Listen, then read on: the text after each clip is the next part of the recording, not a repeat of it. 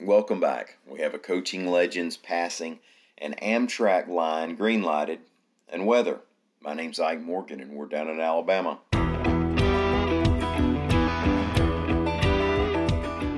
Birmingham, Alabama native and college football coaching legend Bobby Bowden passed away this past weekend after being recently diagnosed with pancreatic cancer, the Tallahassee Democrat newspaper reported.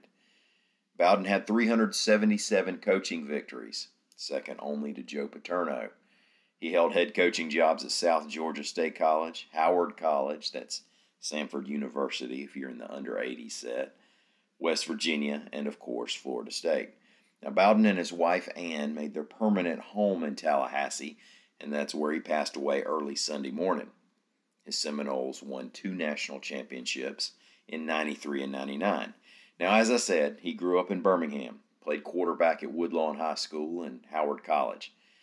To get a sense of his legacy and his impact as a coach, a father figure, and a man of faith, you can see hundreds of tributes that have poured across the internet from former players, fellow coaches, reporters, and fans. They'll tell you he was folksy and gracious, that he had a Christian faith that he frequently shared, and that he was sincerely down to earth and incredibly accommodating. The access to the coach and his program was amazing, especially by today's standards. Former player Derrick Brooks said he built into our spirits faith, family, football in that order. ESPN's Kirk Herbstreit called him as sweet and as good of a man as I've ever met. Here are a few more Bowden things that I jotted down you might find noteworthy. Even with such a high profile job and the celebrity status of college football coaches, his home number was always listed in the Tallahassee phone book.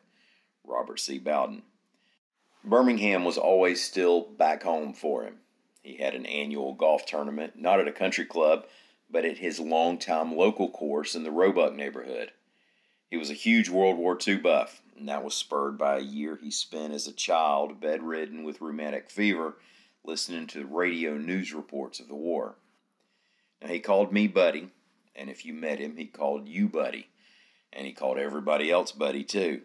And even though that's probably because he met a lot of people and couldn't remember all our names, there's no real evidence that he didn't mean it every time. He also called Burt Reynolds buddy, and he meant it. Late great sports writer Steve Ellis once asked Reynolds about what Coach Bowden meant to him personally, and the answer seems to point toward a role Bowden has played in many lives. Burt Reynolds thought for a moment and told Steve that his own father at the time was getting up there in years. He said he dreaded losing his dad and that when he did, his first phone call was going to be to Coach Bowden. Thanks for the quote, Steve.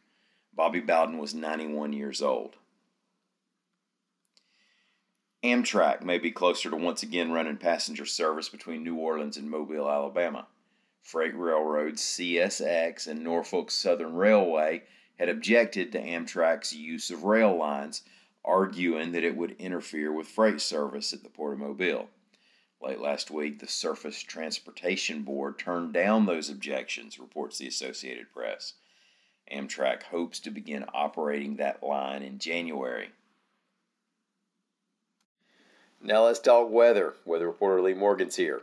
We're going to look ahead to the week in Alabama and what might happen outside. Well, it looks like it's going to be a typical week of August summertime weather.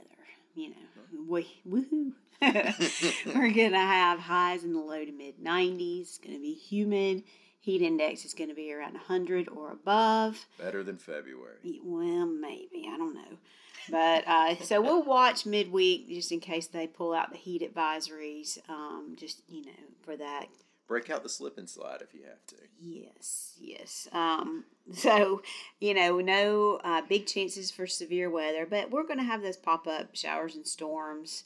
Uh, mainly in the afternoon chances all through the week, no matter where you are in the state. So, you know, occasionally those can become severe. So keep an eye out for those. And what a lot of people are going to be watching and talking about and speculating about are the tropics, which are finally starting to get active. Boo. Um, but it is that time of year. So there's two tropical waves out in the central Atlantic that will be very closely watch this week. Uh, one or both of them could become tropical depressions, and the tracks they look to to be on could be something we'll have to watch. Now that's more than a week away that we would have to worry about it, if at all. So it's nothing to panic about just yet. Just something to keep an eye on, and it hopefully won't affect us at all. But you never know. It's that time of year. So, and just uh, so you know, the next two names on the storm list are Fred and Grace. So that's what we'll be watching. Stay away, Fred and Grace. Please do. Don't don't put me in a tropical depression.